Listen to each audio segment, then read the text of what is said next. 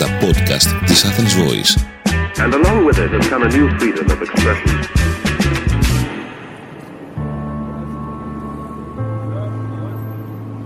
Hi, it is our weekly podcast Sundays of the World that we are producing together with Christos Fragonikolopoulos and uh, for Athens Voice, and today we have the honor to have with us Ilan Manor, who is uh, a professor from Israel, Israel and uh, an expert on public uh, diplomacy issues. Uh, Ilan, thank you for being with us in, uh, in a very tragic moment, and um, for, uh, for being uh, actually for accepting our invitation to discuss uh, The, uh, uh, to discuss a complex issue, but most importantly, the recent uh, terrorist attack that has taken place against Israel.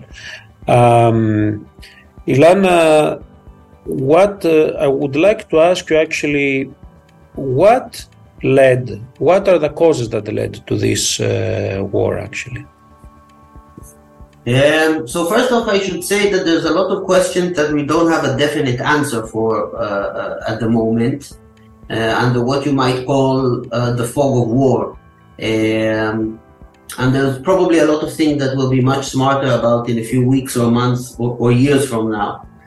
Uh, but just to give a brief recap, um, in two thousand five, Israel decided to disengage from the Gaza Strip. And by disengagement, that meant removing all Israeli settlements within uh, the Gaza Strip, uh, a part of the occupied Palestinian territories, and probably the most densely populated area in the world. Now, when Israel disengaged from uh, the Gaza Strip, meaning that it pulled back to the border uh, with Gaza, it was still under the control of the Palestinian National Authority.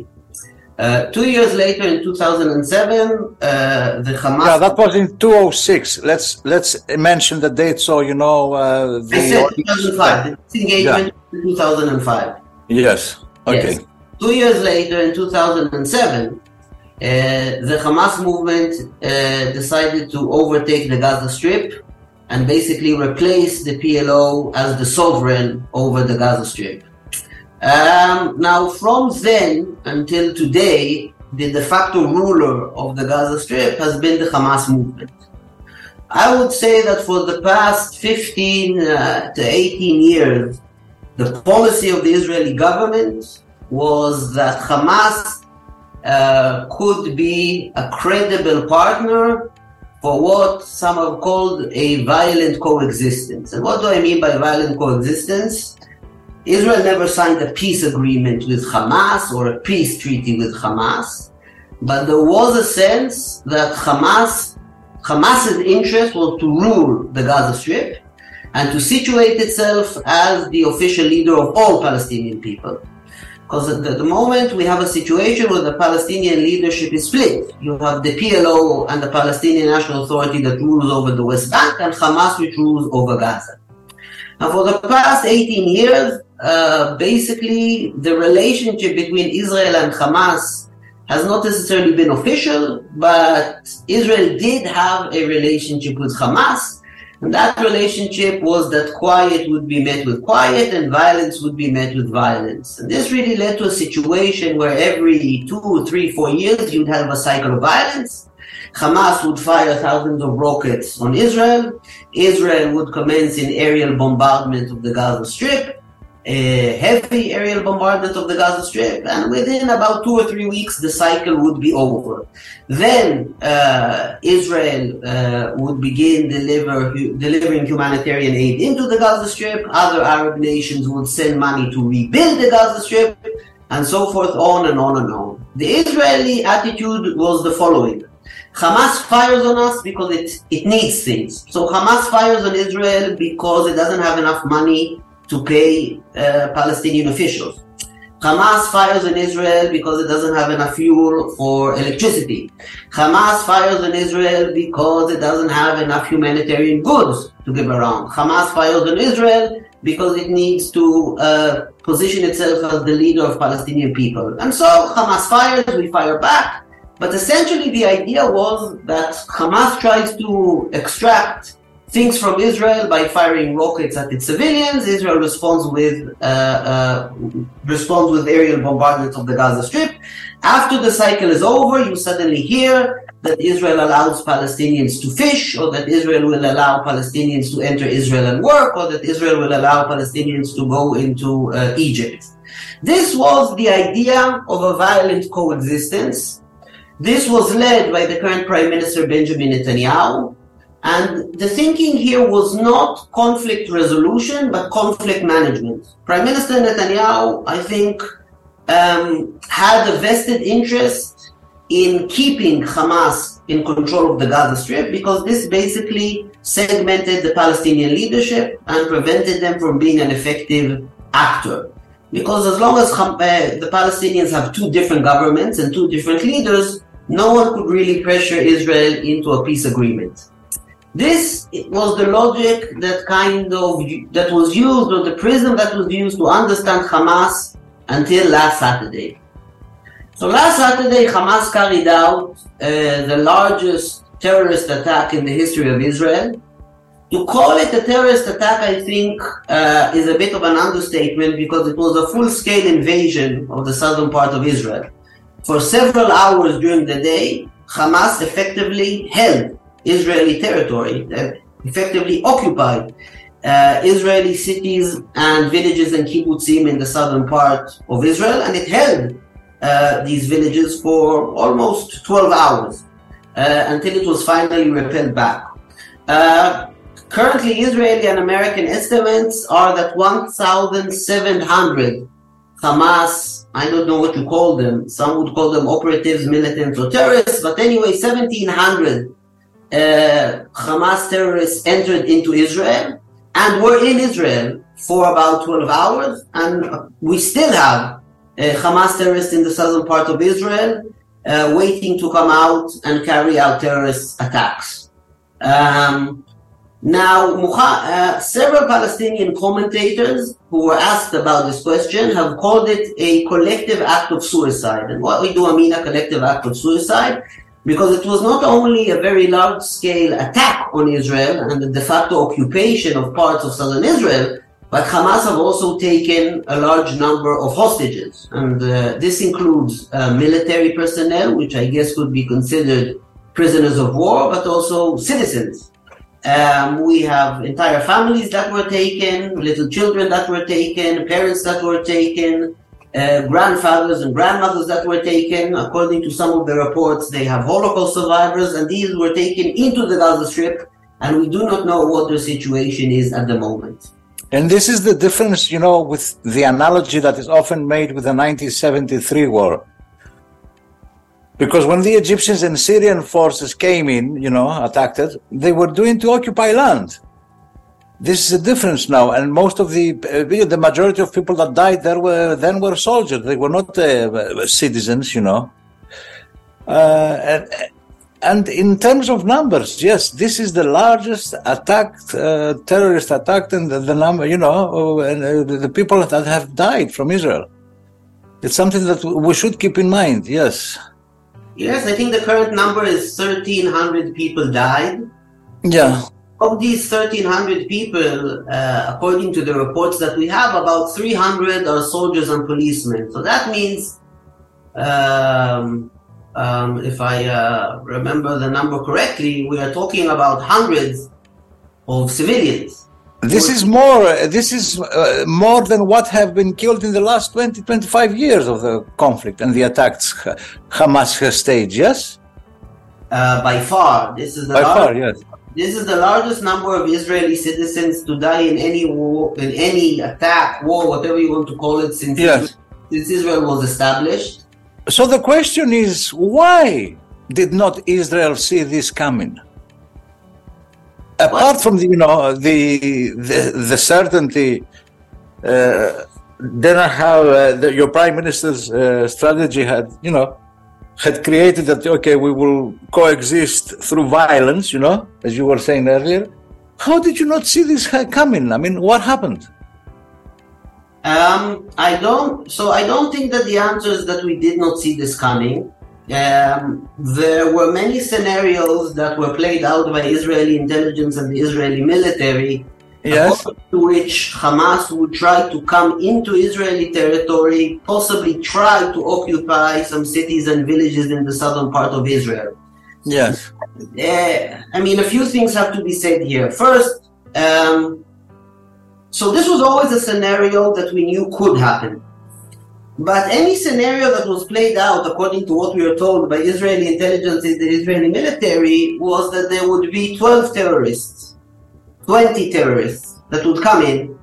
They would run up to the first village that they saw. They would try to shoot into the village. Uh, we would have enough forces in the area, and we would eventually take them out.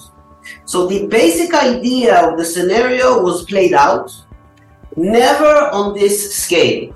They were thinking that fifteen terrorists would get by, twenty terrorists, worst yeah. case scenario, thirty terrorists. They yeah. were not prepared for a full-scale invasion of the southern part of Israel, including uh, terrorists on bikes, terrorists in uh, fortified cars, terrorists uh, with R P Gs, terrorists, I mean, very, very, very heavily armed terrorists. We're not talking about a bunch of people with pistols.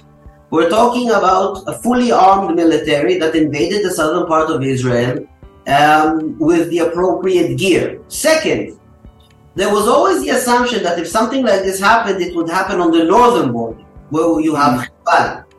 Because the notion was that Hezbollah is really a military, Hamas is a terrorist organization. And what it turned out to be is that uh, Hamas was also a fully capable military power, in the sense of being able to, to launch as uh, uh, an attack on this scale. The third, the third element uh, that we still don't know why, or at least we only partially know why, the military presence along the southern border was diluted during the day of the attack. Mm. There were not enough soldiers in the bases, there were not enough soldiers on patrol, there were not enough soldiers uh, near the villages. That's why it took twelve, fourteen, sometimes twenty-four hours for soldiers to get to citizens who were besieged in their homes, with terrorists walking outside, shooting and killing everyone that they came in contact with. If now, I am not wrong, a week before, I think, the attack, three, uh, uh, uh, well, a, a large amount of the forces had moved to the West Gaza, yes? Is that true? Uh, Wait, what, what forces are you talking about? Palestinian forces or Israeli forces? No, no, Israeli forces. Israeli forces, as I said, the military presence along the border with Gaza was diluted. Yeah. And okay. a lot of the battalions, a lot of the battalions and a lot of the regiments that are supposed to be there were not there. Yeah. Some were in the uh, occupied Palestinian territories in what's called the West Bank, some were elsewhere. So again, it is probably the biggest intelligence blunder in Israel's history. It is definitely one of the worst uh, military uh, defeats in Israeli history. But it's not that this was inconceivable. It was always a possibility that Hamas would come through. But as I said, the idea was that twelve terrorists would come through, they would walk around in the south, kill a few people, and ultimately the I D F would uh, uh, uh, catch up with them and kill them. Uh, the idea of fifteen, seventeen hundred terrorists taking hold of cities uh, and kibbutzim is by by far the worst, worst case scenario multiplied by one hundred.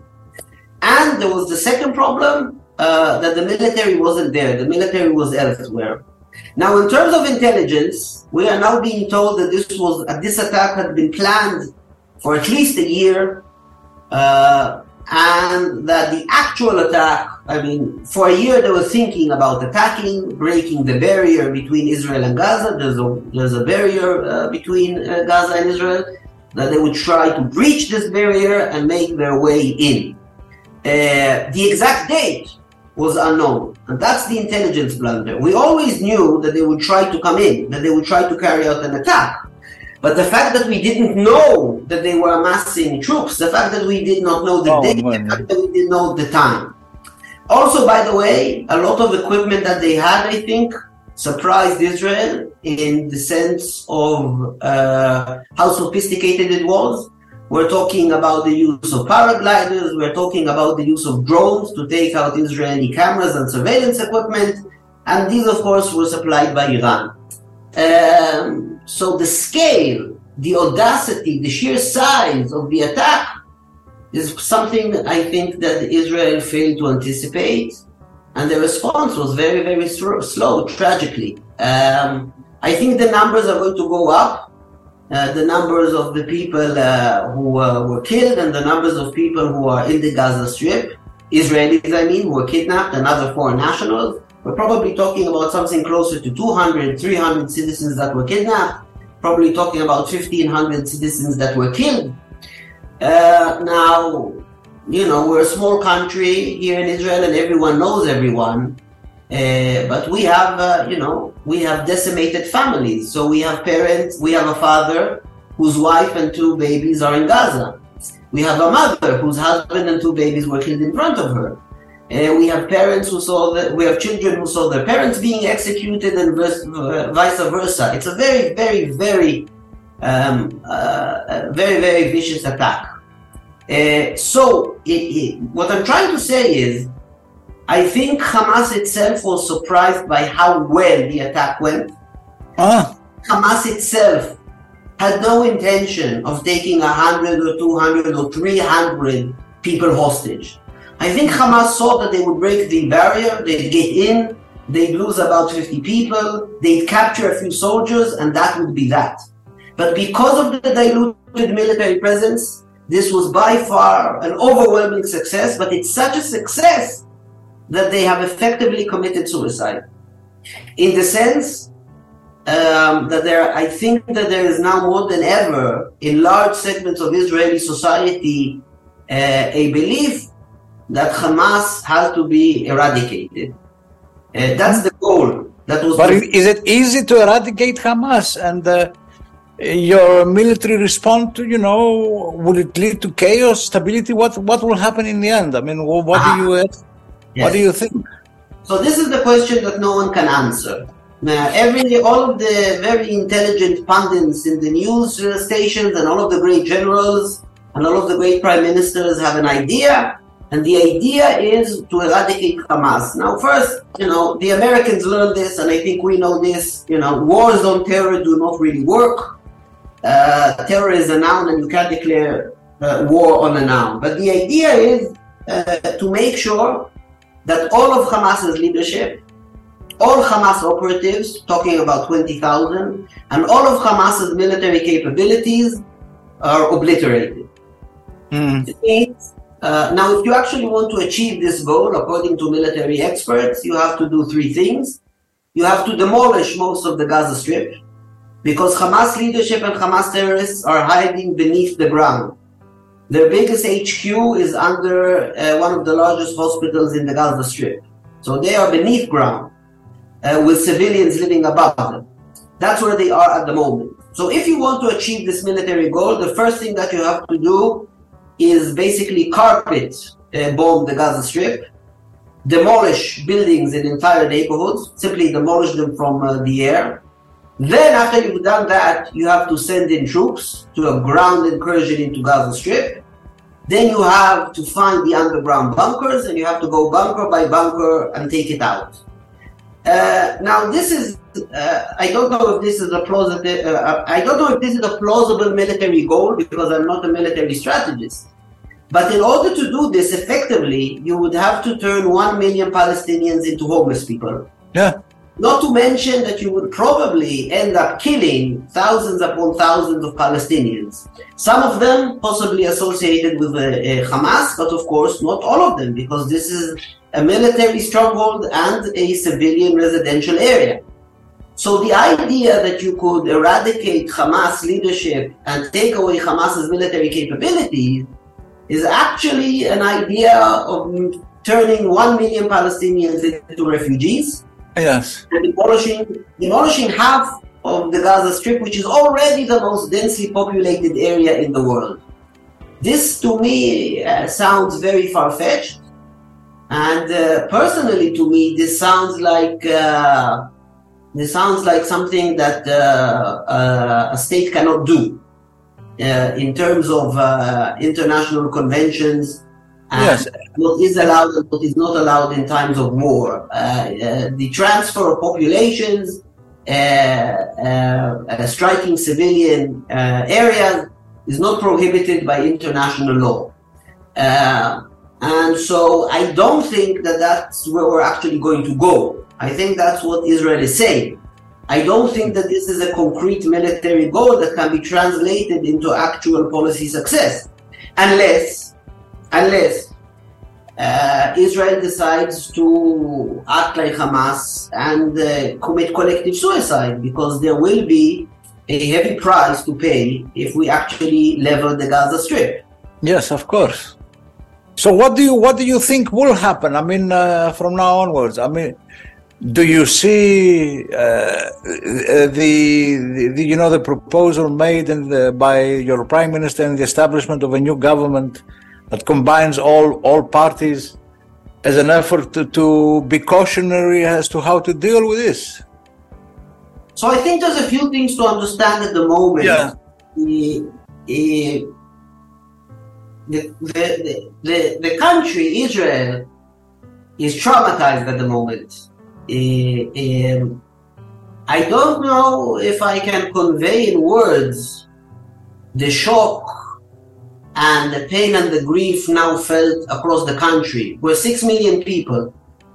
If there's, I don't know, twelve hundred people who died and three hundred people who are taken hostages, means that everyone is now part of this event personally. We personally know people who have been killed. We personally know people who are missing. We don't know if they're dead. We don't know if they're alive. We don't know how Hamas is holding them. Uh, we personally know families that, uh, children and parents who no longer exist. In addition, social media plays a very important role. Social media plays an important role in the fact that very, very graphic images are circulating in Israel right now. When I say graphic images, I don't, I'm not going to go into detail. But when I say graphic images, I'm talking about entire videos of the hours that Hamas held the southern parts of Israel. Oh. And I am talking about videos, uh, uh, um, I'm talking about videos where you actually see atrocities taking place. Um, very, very difficult videos of executions of people. Very, very graphic videos uh, of what was done to the bodies. Very, very difficult videos of people forced to uh, harm other people. And these are all circulating online in Israel. Um, in addition to very, very difficult images from funerals and uh, from families breaking down. So the psyche in Israel right now, the national mood, the national psyche, is very responsive uh, to politicians who promise great things and who promise revenge. Uh, that's that's where we're at emotionally. Cognitively speaking, revenge is not the policy and it's not the doctrine. And it's definitely not a far-reaching uh, uh, vision. Revenge is a very nice political word to throw out to get the, the flames even more, uh, up, uh, to get people even more enraged and inflamed, but it's not the policy. So the question is, what comes the day after? Even if you do carpet bomb the Gaza Strip, which, as I said, uh, is a violation of international law, and even if you do enter the Gaza Strip, and even if you do find Hamas terrorists, and even if you do kill a lot of them, what comes the day after? Mm. Because Israel has no intention of remaining in the Gaza Strip and administering the life of two million Palestinians who need food, who need shelter, who need an economy, who need medicine. So the question is, what comes the day after? Will Hamas still be there in the day after? Um, will some kind of international coalition take charge of the Gaza Strip? So first, uh, we don't have the answers. Uh, when we ask our politicians and our great military experts what comes the day after, they don't know. The answer that we usually get is that when America declared war on Japan in nineteen forty-one, it didn't envision what kind of ruler Japan would have after World War Two. The first goal was to yeah. beat the Japanese, then you think of the day after. I don't think there will be an international coalition heading the Gaza Strip. Uh, Egypt has no interest in governing the Gaza Strip. Uh, Egypt has a border crossing with Gaza, which it has closed. Um, Saudi Arabia has no interest in governing the Gaza Strip. Uh, the Palestinian Authority has no interest in us bringing them in to govern the Gaza Strip. So there is no answer to the question what will be the day after, except for chaos, suffering, and the continued cycle of violence. Yeah. But don't you think that it, it is time now for the Israeli government and, and the people of, of Israel to to start thinking of how they can coexist peacefully with this uh, with the Palestinians? Listen, perhaps I mean, within you know a single state that provides equal uh, treatment uh, to everybody. I will, I will, you know, I, I, I can't. It's hard to speak for a country. You know, when you say, don't you think Israel should? It's hard to speak on behalf of a country, right? Uh, uh, and I can't speak on behalf of, of, of the entire country. But I can tell you that some of the villages on the Gaza border were historically affiliated with the left wing in Israel and were mm. advocates of the two-state solution. And some of the people who lived in these villages every week would pick up Palestinians living in the Gaza Strip and take them by car to get medical treatment in Israel. Mm. Some of the people in the villages along the Gaza Strip had historically voted for the left and advocated that the only solution to the crisis is a peaceful one, with a Palestinian state, one single state living alongside Israel. Um, and they even uh, shared their agricultural produce with, Pal- with Palestinians living in Gaza. So these are the people who lived on the Gaza, on the border with Gaza. They are now they are now either dead, held hostages, or have lost family members in the attack. So if you want to go to these people right now, uh, whose houses have been burned, yeah. whose children have been killed, and you want to tell them, say, don't you want a two-state solution? I think they will, they will look at you like you're crazy. At the moment. But what about the Palestinians in Gaza that were not involved in the attacks? How, I mean, what, what do you hear about them? How do they feel? Well, I am personally not in touch uh, oh. with, the, with Palestinians uh, in the Gaza Strip. Yeah. I can tell you that they, uh, you know, there's this term real-time war, that war is mediated in real-time via social media. Israeli social media is filled with very, very graphic images coming out of the Gaza Strip. Entire neighborhoods reduced to rubble, parents grieving over children, bodies laying in the street, very, very, very graphic images. Um, the people uh, in the Gaza Strip, of course, do not deserve this. Uh, they, uh, you know, they are not the, the, most of them are not affiliated with Hamas. Most of them do not work for Hamas. Most of them did not take part in the attack. Um, at the moment, they are, um, I don't know, uh, you know, uh, I see these videos and my heart breaks because I know it's not the solution.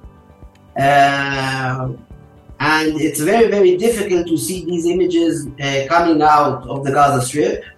I do not have a policy solution for you. I do not have a magic wand that I can wave in the air and they will be safe.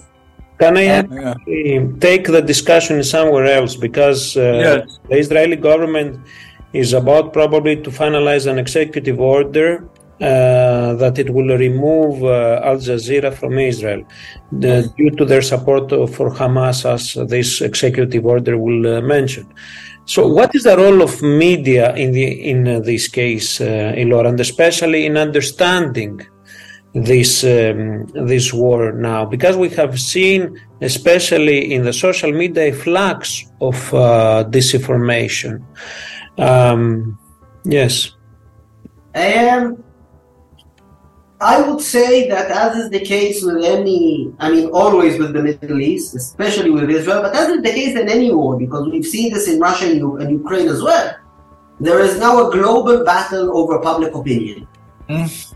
The Israeli government, uh, Israeli civil society organizations, Israeli individuals who are, uh, you know, consider themselves citizen diplomats and advocacy groups are all flooding social media with testimonies of uh, the attack, and with information about people who were kidnapped, and stories about the first responders. First responders, I'm referring to the first, first, first uh, police officers and soldiers that arrived in the southern part of Israel and were, of course, all gunned down because of overwhelming, uh, the overwhelming number of Hamas terrorists. On the other side, you have advocacy groups uh, in Palestine, but of course all over the world. Uh, there is a huge uh, pro-Palestinian movement, or even people who do not define themselves as pro-Palestinian, but are pro-peace, and who want to see a peaceful solution uh, uh, to, to, to the crisis. So essentially you now have a global war over public opinion that is fought in news studios by both sides sending representatives, and that is especially fought on social media. Twitter, Facebook, Instagram, Telegram, uh, there's a huge influx uh, of videos coming out. There's a huge influx of testimonies coming out. Traditionally, Israel loses these battles. Uh, and Israel loses these battles usually because of the huge disparity uh, in casualties. I was talking earlier about the fact that you always have these cycles of violence between is- Israel and Hamas. So usually, the cycle of violence ends when Israel has lost a few hundred people, and in the Gaza Strip there are thousands of dead people. Um, um, I'm not sure that uh, Israel is losing that battle of public opinion at the moment because of the sheer number of people who were killed and because of the sheer uh, violent nature of the attack. But it will slowly happen. Slowly but surely, public, atten- public opinion will turn against Israel, and specifically against Israel's policy response at the moment, which is mass, mass, mass, mass, mass aerial bombardments of the Gaza Strip.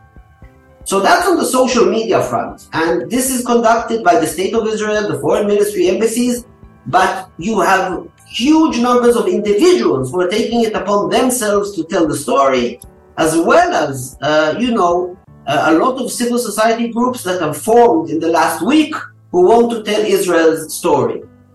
Um, well, then we have traditional media.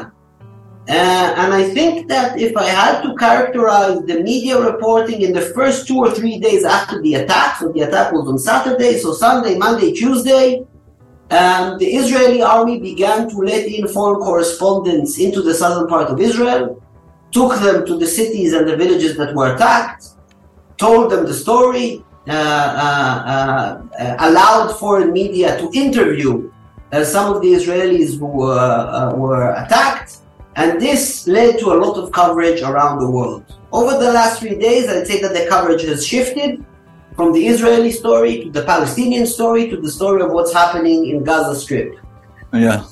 If we are to judge, if we are to judge by previous examples uh, of traditional media coverage and social media coverage of what's happening in Gaza will soon lead to an international outcry, uh, to meetings at the U N and international bodies, and they will urge Israel to stop its attack.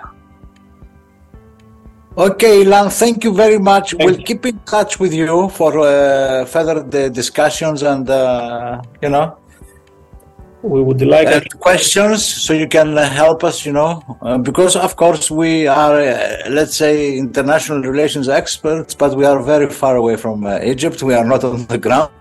Israel, Israel. on the, to to to have an understanding. What you have said today uh, uh, has helped us a lot. I was very shocked, but by what you said about the the Palestinians that have uh, the Israelis that have been taking refugees by Hamas, uh, you know, people that were uh, in support of the Palestinians, and what that will uh, or consequences will have. You know, this is something we we have to think about. Thank you very much, Nikos.